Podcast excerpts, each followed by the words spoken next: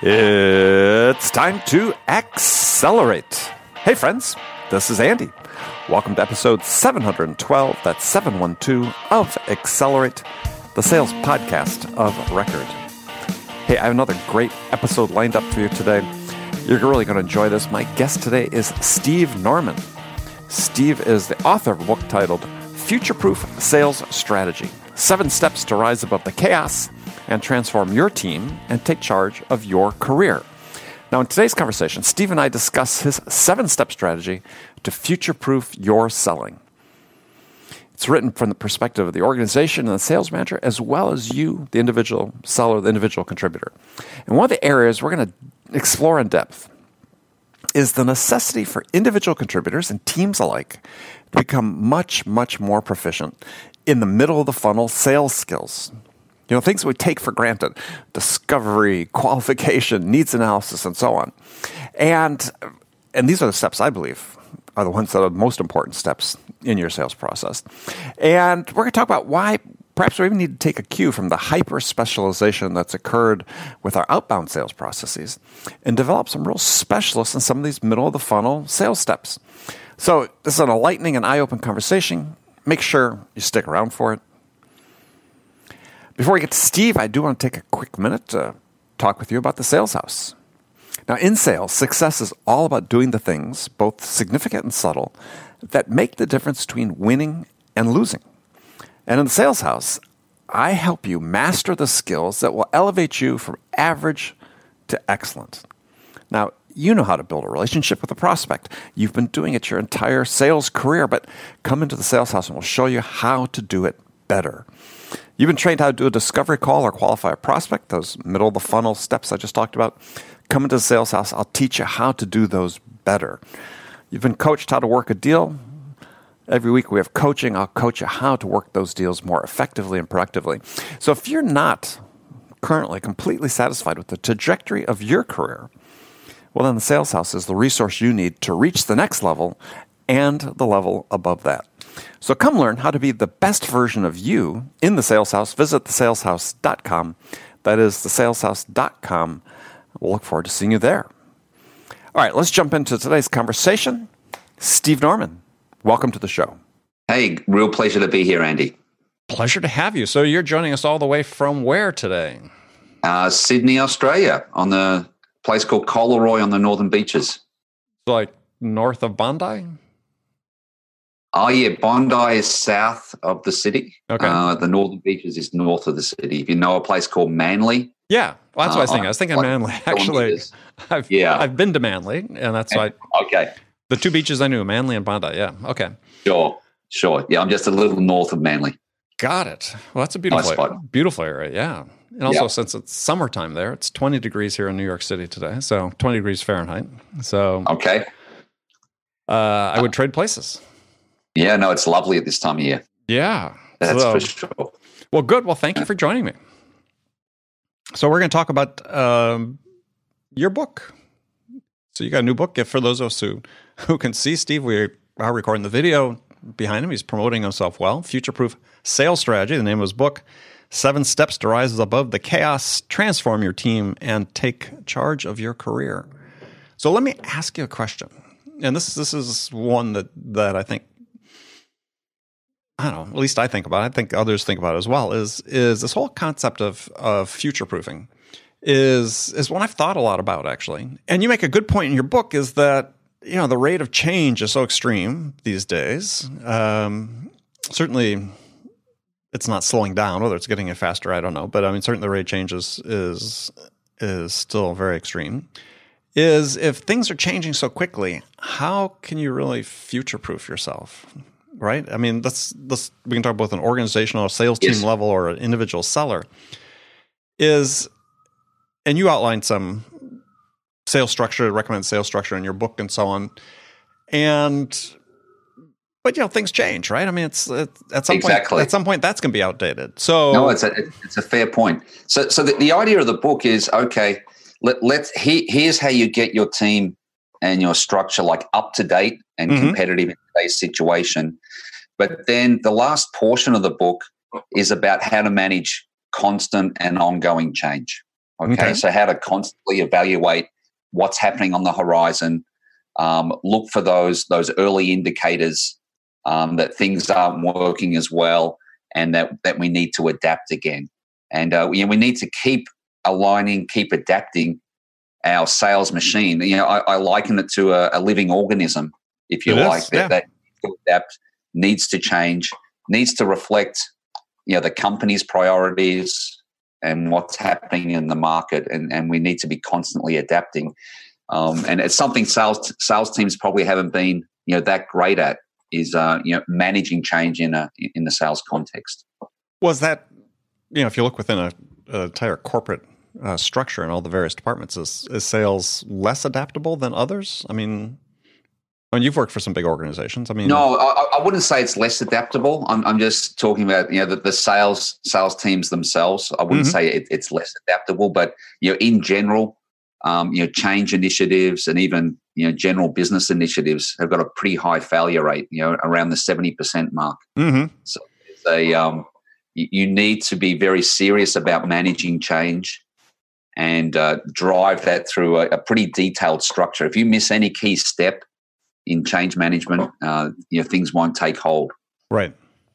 Yeah, and we so, know salespeople bounce straight back to their old practice.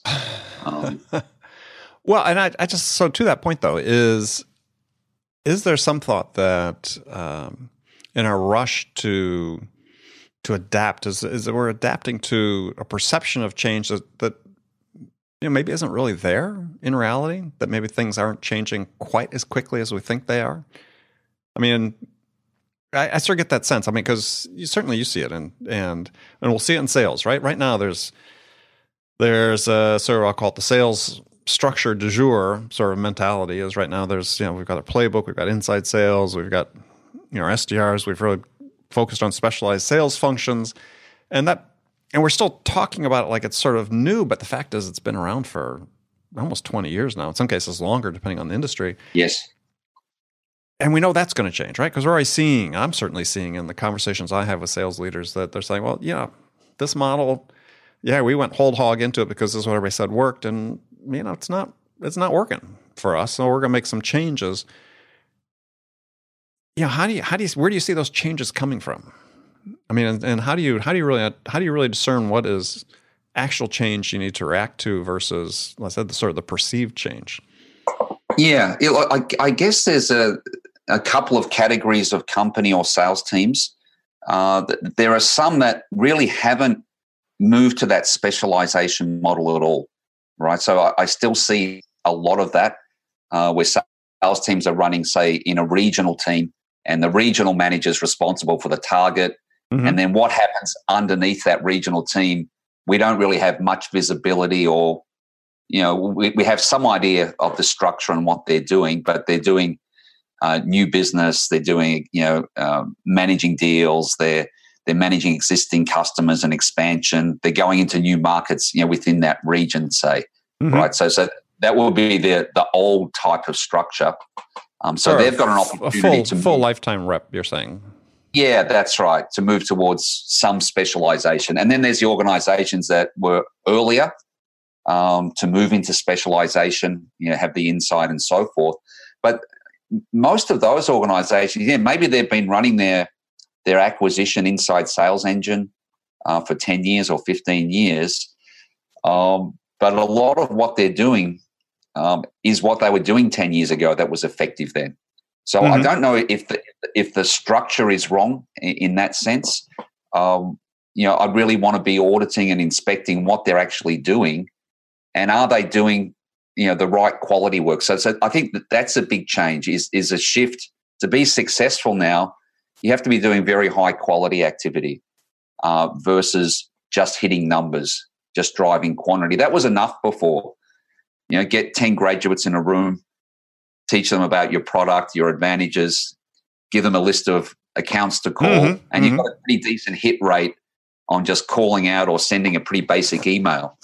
Um, you know, that just that has a very poor return these days. So you know, we at least need to be within that structure doing a much higher quality uh, job there. Yeah, well, uh, this whole idea of the specialization is is fascinating, and I think it's inevitable. I think it, it is the right way to go.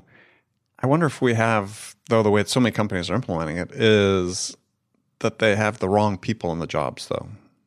And give a perfect example is is, and I, I don't necessarily know the answer, but just a concern is is that you know, we have our outreach being done by the least experienced people, right? Our proactive outreach in really specialized roles. And I could make compelling case that we should actually have our most experienced people doing outreach because that first interaction is so critical that maybe it's not just about if you actually get hold of someone, you shouldn't just be trying to set use that call, that few minutes you have with them to set the next meeting. You should actually say, let's have a substantive conversation. I've got you on the phone. I've seen this work. I've implemented this model. If you you know, more experienced people, I call the sharp end of the stick in my first book, you can actually engage people in a much different way, a much higher level that truly does accelerate the selling process. So, but we don't seem to have many people sort of open to these ideas because we tend to think, and this is, I think, back to sort of a point you're yeah. making about sort of traditional views of things is what's the point of uh, saying, look, we're going to do the specialization if we're just basically putting a, a, a veneer of specialization on the old hierarchical structure we always used to use? Yeah, look, I, I, think you know prospecting you know gets a lot of attention, and we're talking about it, um, and definitely that's getting much harder. I, I, believe than than it than it used to be. You know, customers are avoiding. I believe customers are avoiding salespeople more. We know they're doing their research online and so forth. So it is a it's a it's a tough job. I'd say to your point, it depends what you're selling. Depends on the value of what you're selling. But, but I've seen inside sales teams be very effective uh, with the right training. And maybe they're not fresh out of college. Mm-hmm. Maybe they're three to five years experience. You're able to take the sale right through to completion. Yeah. You know, uh, up to say, I don't know, a hundred thousand to two hundred thousand a year type of subscriptions. Mm-hmm. I think up, up, up to that level mm-hmm. uh, is pretty successful. Uh, beyond that, you know, I'd like that team. They, they probably need to engage, you know, a field person uh, yes. to take sale forward. Right. Um, but and I like the idea of you know some of the teams I've set up is that inside person continues as the can continue as the main contact even mm-hmm. for that account, and they're more like directing the field resource to sort of come in and, and do a specific job because their field resource is we know it's much more expensive um, just sure. in terms of salary, but in terms of their efficiency, how many meetings they can have, and and, all of that. We want to use that very carefully, very mm-hmm. sparingly. Mm-hmm. Um, so I like the idea of you know how far can we take inside sales in in the sales process, and then you know, even, like I say, even have them you know, manage the sale right through. Yeah, it's it's interesting too because this is a um, I don't know, maybe that's a lack of, of oral tradition being passed down or something, but but there's this perspective that oh, back, you know, 20 years ago, you know, the field sales rep was, yeah, this whole inefficiency thing. They could only make so many calls per day. And, and as someone who started my career as a field salesperson and really used primarily, see, I wouldn't even have called the sales teams I grew field sales teams, right? Because we spent oh, the sales team. We spent seventy five percent of our time on the phone, and then yes, when sure. we had, when we had to go travel, as I told you, I used to travel yep. to Australia a lot, but I went with a specific intent and purpose, and everything else I handled phone and fax and email, right? So, um, yeah, that doesn't seem like it's that different, right? Especially what you just described. Right. you have an inside person sort of directing it, and then if they need to invoke a field person, they bring that field specialist in model's not that different. Sure, sure. And and I know I was in Dell from uh, 1993 to 2006, right? Mm-hmm. And and when we were heavily into inside sales from the beginning, and I think right. I think we mastered that um, that balance of inside and outside, and we pushed it as far as we could. So for for the large enterprise accounts, we probably had one one one to two or one and a half inside people for mm-hmm. each field person. uh, to do you know all the preparation and administration and, and, just to keep that field person fully occupied you know two two or three high quality meetings a day with high end enterprise customers and mm-hmm. of course the field person is is doing a lot of their own appointment setting as well but you've right. got this like support and then in the what we call the medium sized accounts uh, you know say below 5000 employees or 5000 seats it was more like four inside for a field person, right? Mm-hmm. And we played around with that number mm-hmm. a lot. It was down to three, and we sort of stretched it out to six, and looked like you know, about four was good. And that's where the inside person really owned the account and right. was really doing this direction. Right. At the enterprise level, the field guy probably owned it with the inside supporting and following right. up more. Um, and then when we went into what we small business, say below a thousand, employees or below 500, it was more like 10 or 12, right? So we would only uh-huh. get the, the field person involved if it was really worthwhile. You know, yeah. if, if, we came across a whale, you know, the inside guy came across someone needing, you know, 300 PCs. All right, okay, we'll, we'll, we'll get, and you, you had to, you had to justify um, getting the field person in, right? So, which which was always the case, right? I mean, at least in my yeah. experience. When I, I, mean, again, I wasn't working in an enterprise the size of Dell, but uh, a lot of high growth startups. And yeah, we, yeah, as an executive, I, I had to sign off on all the travel. I mean, I, the whole theory sure. was we traveled when we needed to. Otherwise, we could get through everything we needed remotely, which is, I said, it's, it's sort of funny because people people act like, yeah, sometimes like it's a revelation, but yeah, companies have been sort of doing this for a while. I think there was this perception that it wasn't quite that, you know, that fields people, and there are certain industries yeah. where field people are in the field all the time. But a lot of B2B situations, and certainly in the technology sphere I was in, yeah, we couldn't afford to be there all the time, right? We had to be yeah, judicious. I, I, I guess we've, we've got a different point of view because I, I just think, you know, I want I want to keep the field person fully occupied in the field as much as possible and and I just think it's going to be more efficient mm-hmm. to have a the, the inside work, the groundwork. Um, a lot of that can be done more efficiently by someone who's at their desk the whole time, mm. you know, mm. with access to the system and access mm-hmm. to the mm-hmm. CRM and, mm-hmm. and, and doing all of that.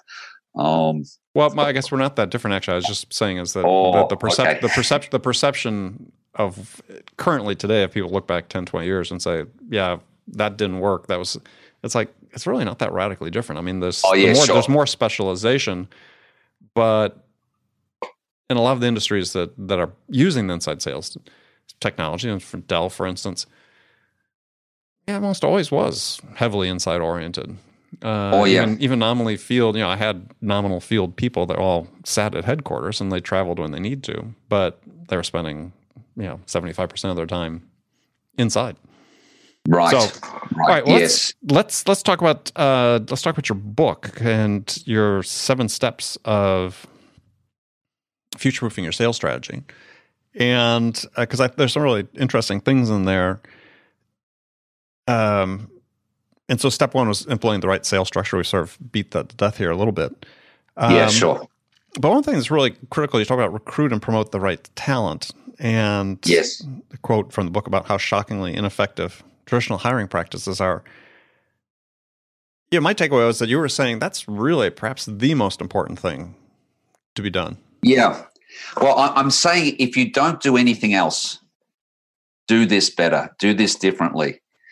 Um, I think if you know, let's say you're running an inefficient sales structure, uh, you don't have the best processes, but you're getting by the one lever you can pull, or let's say you're running everything really well, the one lever you can pull to give, give you a lot of upside is to improve the quality of, of the people you have in in all the key positions. Mm-hmm, mm-hmm. And uh, you know the way the way that we traditionally hire and the way that people still hire is mostly on gut feel. Right. It's from unstructured interviews. It's from people we know or people who are like us or you know, uh, people who come into our office and we build rapport with.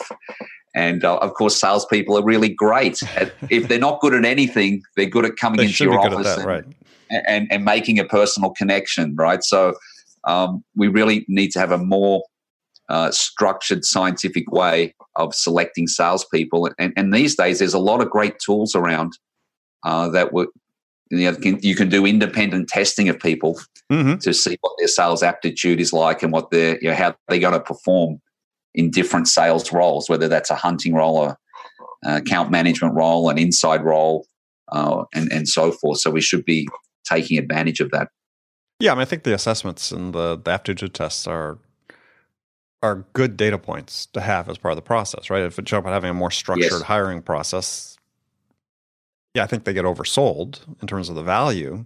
Of yes, them. no, it's a component. It's, it's a, the, it's a, like uh, yeah, uh, other components would be to do more structured interviews. Mm-hmm. So right? tell us what you mean by that.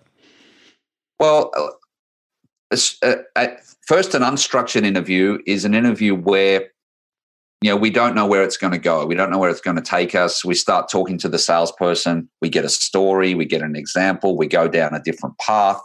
Then we pass that salesperson to the next interviewer, and they have their own way of interviewing mm-hmm. them. And then they go to a third person, and they have their own way. Then we all get together, and we have this sort of anecdotal recall of what happened. Mm-hmm. Um, so that would be an unstructured process. A structured process would be getting in 10 salespeople and asking them all the same questions. In the same order. In the same order. I agree. No, I, am well, a huge, yeah. huge believer in this. I mean, this is. Yes. Uh, so, so this needs this needs some thought and preparation, um, and but once you do that work, you can use that you know ongoing, right? So you really need to think about you know the, the key questions to be asking, um, and then ideally following that, we should get them to do a piece of work. Mm-hmm. Right. And, uh, right. So if, if, we if we do the um, independent assessment, we do a structured interview, then we get them to do a, a, small piece of work that's very relevant to the sales situations we find ourselves in. Um, we're going to make much better decisions. That uh, I could, I couldn't think of more than I couldn't think of a handful of companies that are following that that process at the moment. Yeah, interestingly, um, yeah, it's our organization. I don't see many sales teams doing it. Um, my wife works at a big academic institution here in, in New York, and yeah. and they do it for yeah right for employees. They do it for the interviews they they have for prospective students. She teaches at a medical school here. For so prospective applicants um, or applicants who are prospective students, yeah, they do a very structured interviewing process, and mm. and I think for you know in this in the spirit of what we're talking about future proofing is that you have to have the structured hiring process as you described. I mean, I huge believer that what you do is you identify your steps in your process. And you know, a step could be the aptitude test, step could be the assessment, step could be the structured interviews. I still think one person needs to do the deep dive interview that goes through the resume, you know, like the, the hiring manager okay. maybe. But but that yeah, you have three or four people are assigned to do the, the structured interview that but every step has a point value right? You you score. Oh, you score this. So at the end yes. you say look my hiring range is between maybe the total max points so this is 45 points and i'm only going to hire people that are 38 or better. But to the point about future proofing what that does then is you can then two years from now when you've are looking at hiring somebody new found out oh you know we actually had the best results from people that were 42 to 36s. I mean, it's like, or 42, yeah, we Absolutely. get data to yeah. say, okay, how do I improve my process? How do I perfect it? And we're just, that doesn't exist in sales hiring today. And so sure. I think, think if you're trying to build, and even if we have an eye to the future, you know, which which folks are we bringing in that that might have team leader or management potential? Exactly. You know, if we're in a you know a fast growing mode, um, that could be part know, of your structured interview questions. Yeah, we're trying to attract folks with three to five years experience to get on the phones, but maybe they're not, they're, they're, they're looking for a team lead role. You know, we can test them to be a team leader, but say, hey, you got to be on the phone for a year and then we'll, we'll take you to team leader. And, we know that they're ready for that already. So, um, it can be useful in a lot of ways. Yeah. I just, I think the lesson for people listening is, is that whatever you're doing with hiring is you got to, you have to quantify what it is that you want to hire and quantify the results and keep your records and look at the outcomes you're receiving with the people that you hired compared to the you know the scores that you wanted people to have And then Yes. you give yourself a way to start training yourself to recruit and hire the people you want. And we just that, that feedback loop over time. Just I see. I'm not sure I've seen any company that does that with sales hiring, and and it's it's crazy. Yes, yeah, I, I've seen seen companies that offer that service to companies like it, it's outsourced, Mm. And uh, you know they have the tools and everything that do the tracking, and they, they feed in the uh, the sales performance data into the system, Okay. and so, so you can get a, a very strong correlation between uh, which what guys are perf- you know, which guys or girls are, are performing well and what attributes they had, um, you know, at the time they did the testing, and hmm you just and that uses uh, machine learning to just keep improving the hiring process. So so that, that's how it should should evolve. And also, like we talked about, your roles evolve, things change, Mhm. um, and and as that gets updated, you know, so it should be again this sort of living, breathing system.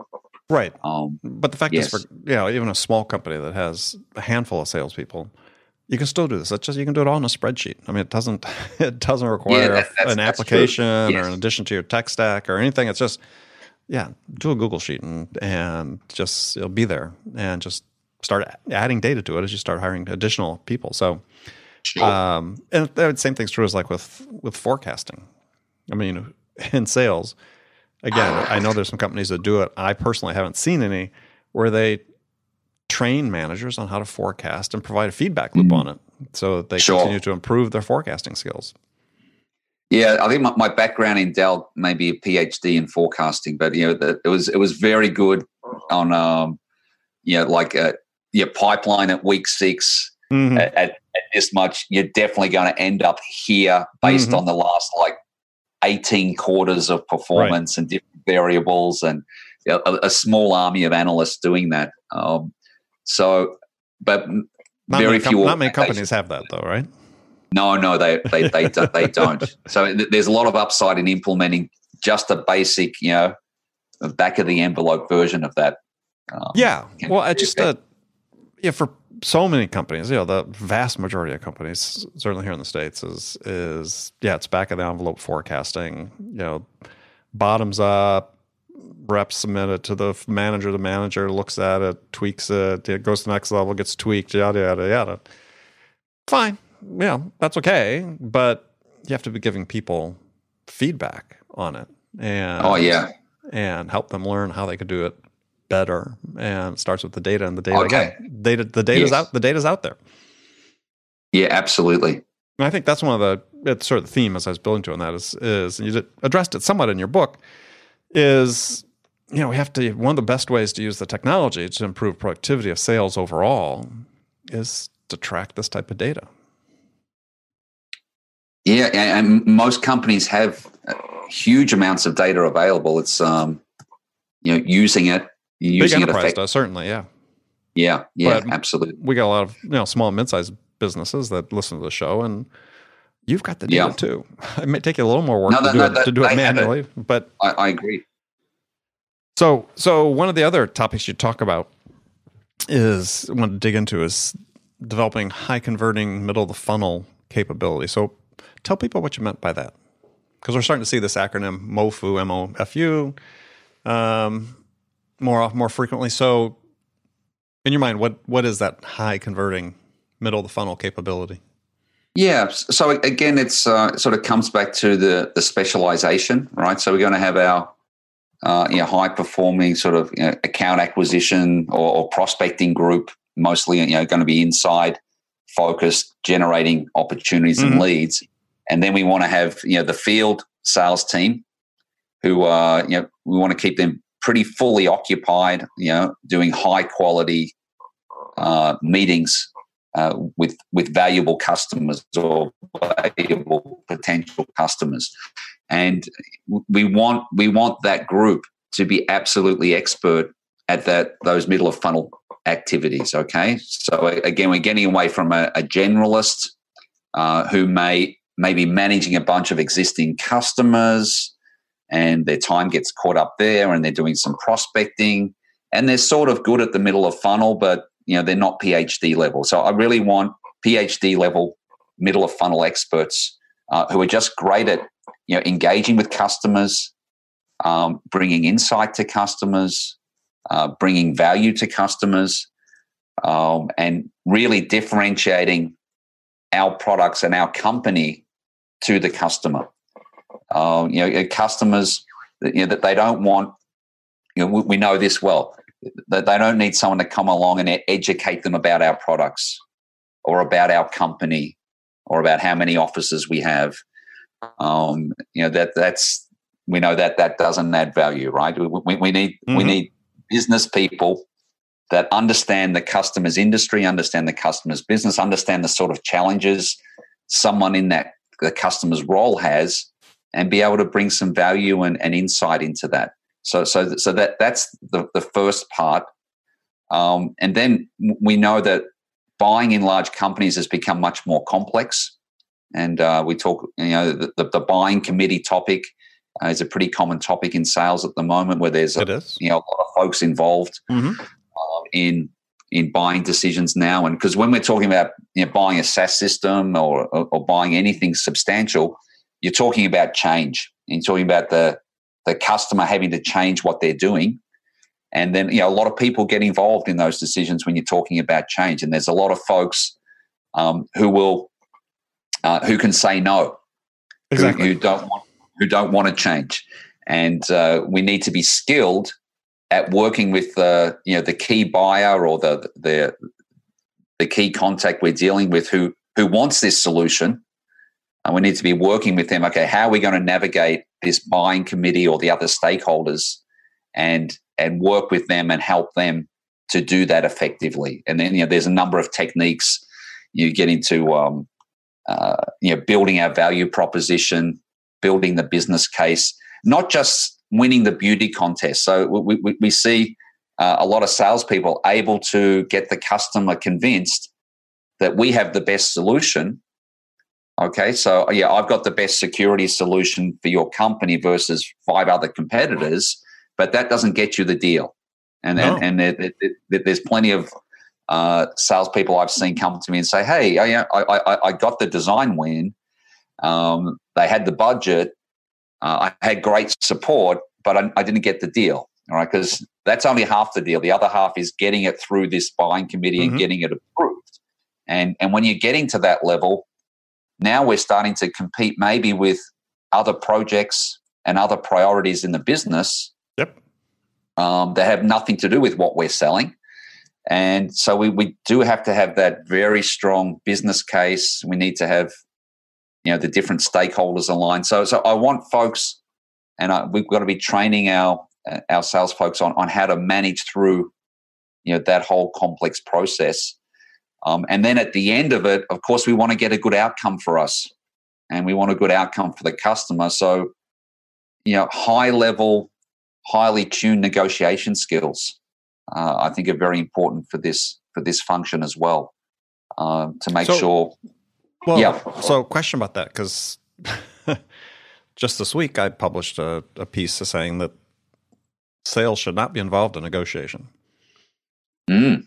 And okay um, yeah, I feel very strongly about that. I, sales are horrible negotiators, and I think if you're selling anything of any complexity, especially and and you see this as a problem a lot of times in high growth sales teams, is that you know the managers, the sell, sales reps themselves, they take on this role of of negotiating, and really. You know, they're not specialists at it. If you want to close a deal, get a deal through procurement in this more complex environment, you really should use contract professionals. I mean, that's the from my way when I was growing high, high growth sales teams. Yeah, one of the most valuable people I had because when right. we we got customers rarely enter into negotiations on a parallel basis with multiple vendors because mm. it's it's a waste of time. They make their vendor choice, they enter into the negotiations. So at that point, my perspective, if if we want to I think future proof help start future proofing yeah. sales to some degree is that's not seller's job. We're talking about specialization of roles, right? Yeah, negotiation is not a specialized if you skill. Have the scale, if you have the scale, and you're talking about you know, pretty substantial, you know, multi multi million dollar contracts, I, think, I, I would. I've had experience with that, and uh, I think it can work really well. I don't think it has to be that big of a contract. I think if you have hundred thousand right. dollar contracts, yeah, that you Ooh, right. maybe maybe you start with your your outside attorney for a bit, but get the salesperson out of the loop because a they're not good at it. You're trying mm. to preserve margin. Uh, the only thing salespeople are really skilled at is giving discounts. Yeah, to win a deal, splitting yeah, I, splitting the difference.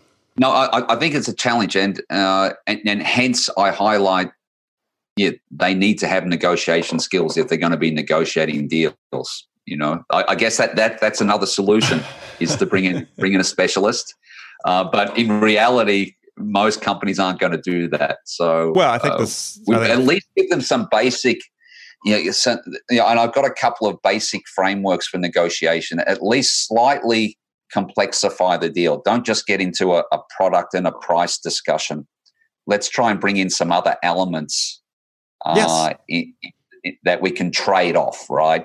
That's, and that's at, at, least be doing that. At least be doing that that basic thing. And yeah. none of them relate to price. So directly, right? Yeah. So you do want to have your salespeople, especially more complex deals, is is trained in this this trade off. You call it negotiation. Yes. I call it trade offs. Is that cool yeah, customer says, well, huh, we really need to have, mm. you know, this price because it's not quite at our budget. Mr. Price, that's fine. So let's just look at the scope. How about if we just, you know, okay, we get you that price, but we just can't do X, Y, Z. Oh no, no, no. We sure. really, we really need to have X, Y, Z. Oh, okay. Well, yeah. Uh, maybe there's something else. No, no, we really okay. Yeah, just as long as you're on that basis, a salesperson can do that type of trade off with someone, and that's mm. appropriate that they should. But once you get into nits and grits, you know, nitty gritty of the the contract, that really shouldn't be the same. Oh, detail, yeah. I'm talking more. Okay, I'd like to introduce maybe a, a term commitment. Uh, I'd like to talk about maybe the terms of termination, uh, payment terms, um, you know, value added services. Just bring in some some other elements away from price. Yeah. Uh, yeah. No, I agree, and that's and then you position the seller to say, okay, or even uh, referenceability. Sometimes you can trade off referenceability for some better terms for the customer. Uh, if the Perhaps. customers would stand up and introduce you to five other similar accounts, then uh, you can be maybe more flexible. Um, so just just bringing in some of those elements. So we just have a few minutes left. But I just wanted to dig more into yeah, sure. some of the middle funnel things. Is is we were i mean I, you talked about sort of business acumen type type capabilities yes. which, I, think are hugely important and, and vastly underrepresented in, in, in our sales force in general uh, and worldwide but yeah i think things like uh, qualification discovery needs analysis things that that are these again sort of core middle funnel skills are getting short shrift and i think that that i agree um, you know, taking your point about we need to develop those capabilities, I think that's from an individual standpoint. I think that's what, when you combine that with the business acumen you described, you can get those skills down. You you start future proofing yourself a little bit. Considering, I think so. If you're assuming that yeah. you continue to learn, because for me, the only way to really future proof yourself, the only thing you can really do is just commit yourself to keep on learning, right? Because things are going to change. So as long as you're staying on top of change by continuing to learn, proactively learning. That's really, that's really key. And I think these middle funnel skills, business acumen, discovery, qualification needs, and all those things. There's so much talk about prospecting. Right? We spent a good chunk of the show talking uh, about prospecting. Now, Andy, I think if I if I size, yeah, prospecting to me is about this big. Well, give us words because people are most people are listening, yeah, not watching. I think closing's about this big, but I think discovery is like this big. All right. I, I just think that the, the, the middle part of the sale, and and we do huge focus over here on this shiny object of uh, account acquisition and prospecting, and then closing used to get a lot of attention. And yeah, how do you close deals? I want a closer and all this nonsense, mm, right? Yeah. But we know closing's quite easy if we do discovery and the like the gap analysis and establish the, exactly right all this stuff. That's where we have to be spending time. I couldn't agree more. Yeah, and I I was making this comment to somebody yesterday. And you don't you, you, don't solve this by reading a book or doing a course for a couple of days. This is a, a very intense, ongoing commitment you know to be to being able to do that. It, it, it's not a it's not a trivial skill. No, and I, I, I was making a comment to somebody just a couple days ago, but you look at uh, the conferences that are available in the sales world, and there's you know disproportionate number of them devoted to prospecting. Yeah, no, outbound. And, yeah, yeah, which I think is a great idea. I mean, I, oh, it's awesome. Yeah, know and respect the guys that that do it. The friends of mine. Yeah. Um, but I'm saying, where's the show on qualification? Mm. Where's the show on discovery? Yes. Because arguably, as you pointed out, in your example, you were using your fist to describe the relative importance of prospecting and closing, and you're drawing a huge circle uh, yeah. for for the middle of the funnel. Is this opportunity for you and I to start a conference then? Well, let's do because I think that this is really this is really something that's it's a critical issue. And again, we're talking about you know, how do people prepare themselves for the future? Is is yeah. an illustration I used to sort of you know, I'll run it by you, see if you buy into it. You're an Australian, you should understand this. So I use triathlon as as sort of the, the analogy. So okay. three sports: swimming, biking, running. You know, the top pros, if they do an Ironman triathlon, roughly eight hours to complete it. Mm. Swimming's first. Swimming takes you swim two and a half miles, ride 112, run a 26.2 mile marathon. The swimming takes roughly 10% of the total thing. Right. And when you talk to professional triathletes, and I've swum with a bunch in tr- my swimming training in the past, they always just say, well, you never win a triathlon on the swim leg. Mm. But you have to you have to be competent at it. You have to you have to yes. complete it. You can't be dead last coming out of the water. So to me, that's like prospect. We have to be good at it. Yeah. But when you look at the relative scale of what you have to work on as an organization, as a sales team, it's really yes. those last two parts that get you across the finish line. And and I think we sort of ignore them. To my point about a discovery show or a, a mm. conference on qualification, yet arguably they're way more important. Yes, you can't do anything to get a prospect, but you're not going to get across the finish line if you aren't masters of these skills in the middle of the funnel. Oh, yeah, and you're going to be you're going to be very good at prospecting if you master that discovery and insight and everything anyway you know i, I, I think but there's different people doing it though right? So yeah exactly exactly yes. To your point. So anyway all right there's our conference idea. We'll chat about that yeah, offline. Okay. um, absolutely. so we've run out of time but tell people how to get in contact with you and learn more about your book. Yeah, absolutely. So you can check out my website, uh, growthacumen.com.au, and there's a, a, book page on there uh, with a future proof sales strategy. Uh, you can find me on LinkedIn, uh, Stephen Norman, or uh, my handle is Growth Coach, Growth Dash Coach, LinkedIn.com slash Growth Coach. And uh, so look forward to engaging with everyone. Thanks Perfect. a lot, Andy. Yeah, well, Steve, thank you, and look forward to continuing the conversation. Absolutely. Great to join you today. Okay, friends, that was Accelerate for this week. First of all, as always, I want to thank you for taking the time to join me here. And I also want to thank my guest, Steve Norman, joining us all the way from Australia. Join me again next week as my guest will be Dale Dupree. Dale, whose online persona is the copier warrior, has a really great perspective on sales. I think you'll really enjoy it. Make sure you join me then. And before you go, don't forget to check out the Sales House, the all in one sales performance accelerator for B2B sellers just like you. Visit thesaleshouse.com. So thanks again for joining me. I'm your host, Andy Paul. Until next week, good selling, everyone.